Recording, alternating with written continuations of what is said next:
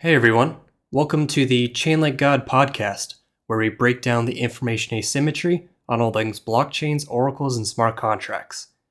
Today, I want to do something a little bit different and start a beginner series exploring the various Chainlink Oracle services that exist within the ecosystem.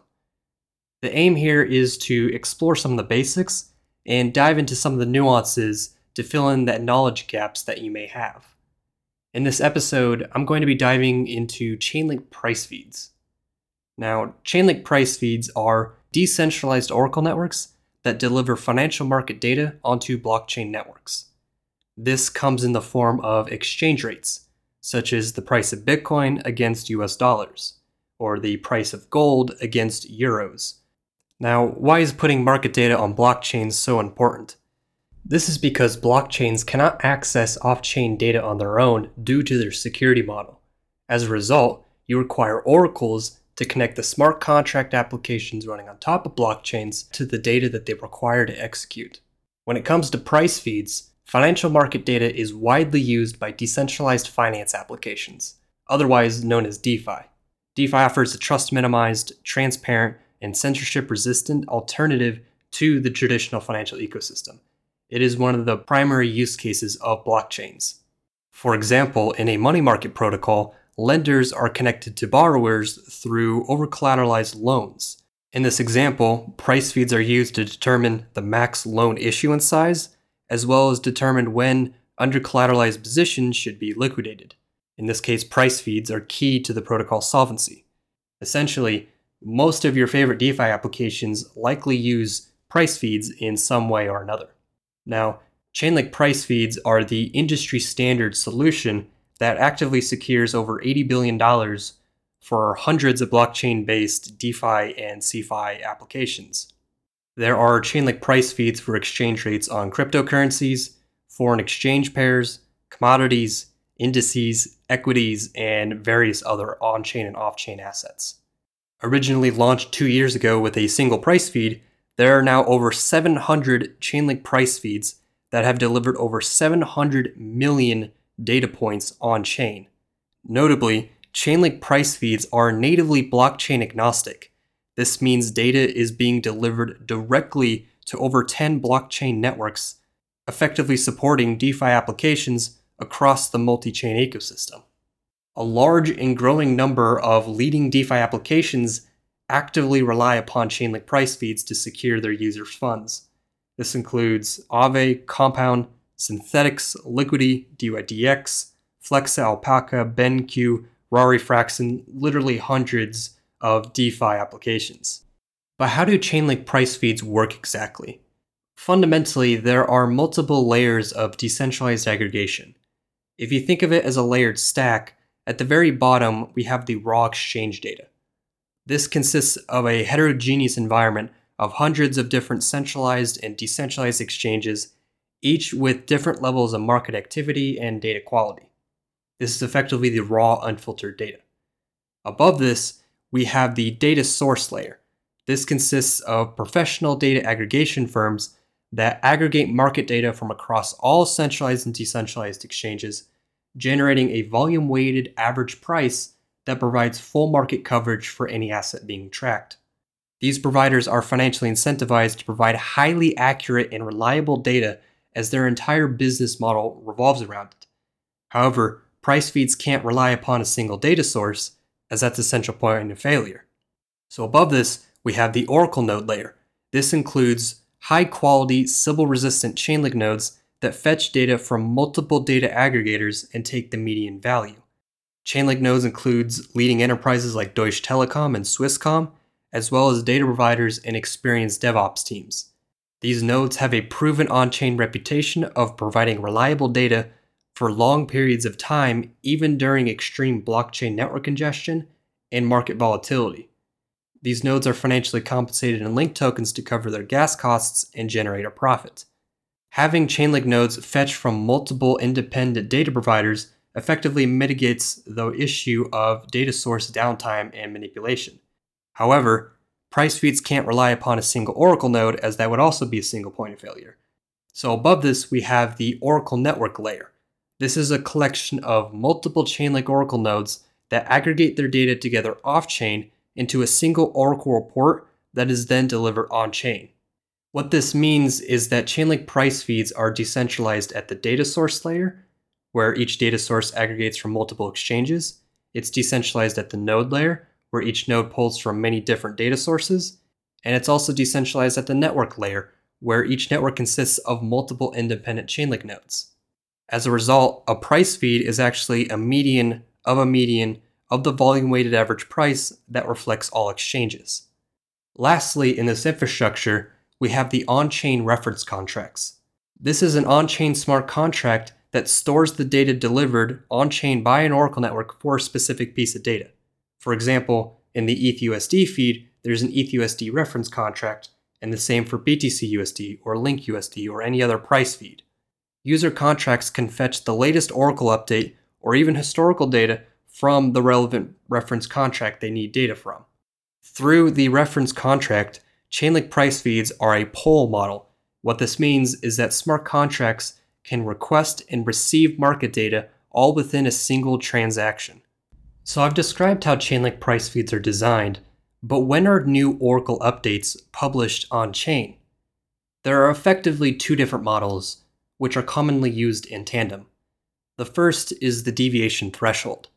This is the percentage difference that the off chain price of an asset needs to move compared to the previous update before a new Oracle report is published on chain. For example, a deviation threshold of 0.1% means an update will be published if the price of an asset moves 0.1% up or down since the previous update. The second is the heartbeat. This is the longest amount of time since the previous update before a new on chain update is triggered.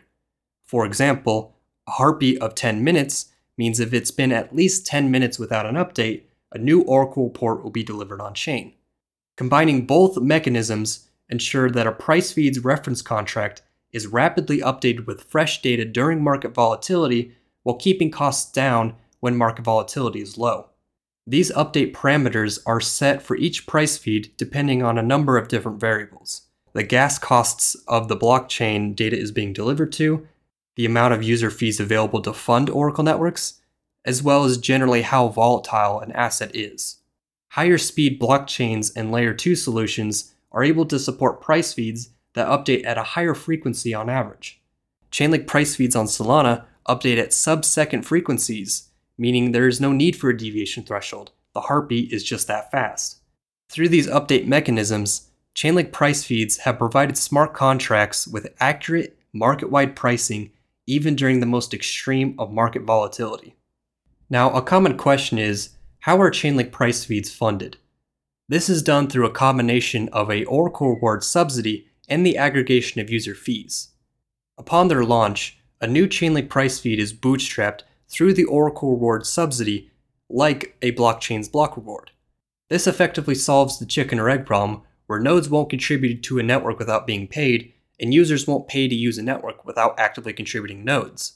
As the adoption of each Chainlink price feed increases, the amount of user fees being paid into this network grows, effectively reducing the reliance on the subsidy for that feed. Eventually, price feeds are compensated entirely on user fees alone. Now, as the user fees continue to grow alongside adoption, this additional funding can be used to add more nodes, more data sources, and increase the update frequency. Lower cost blockchains means the point of sustainability for price feeds is much lower since one of the largest contributing costs to running a price feed is the cost of putting data on chain. Importantly, users are never paying the full costs, both because of the Oracle reward subsidy and the shared cost model of the reference contract. If there's 100 users who need the ETHUSD exchange rate on a particular blockchain, they each contribute their funding to a single ETHUSD price feed, funding its operation and ultimately generating an economies of scale. This results in the most sustainable, cost efficient, and secure Oracle networks for everyone. Since their launch in 2019, there's been various improvements to the network efficiency of Chainlink price feeds. Previously, for each Oracle update, every node would individually generate their own transaction to submit their data points on chain. This meant for a network with 20 nodes, each Oracle update involved 20 on chain transactions.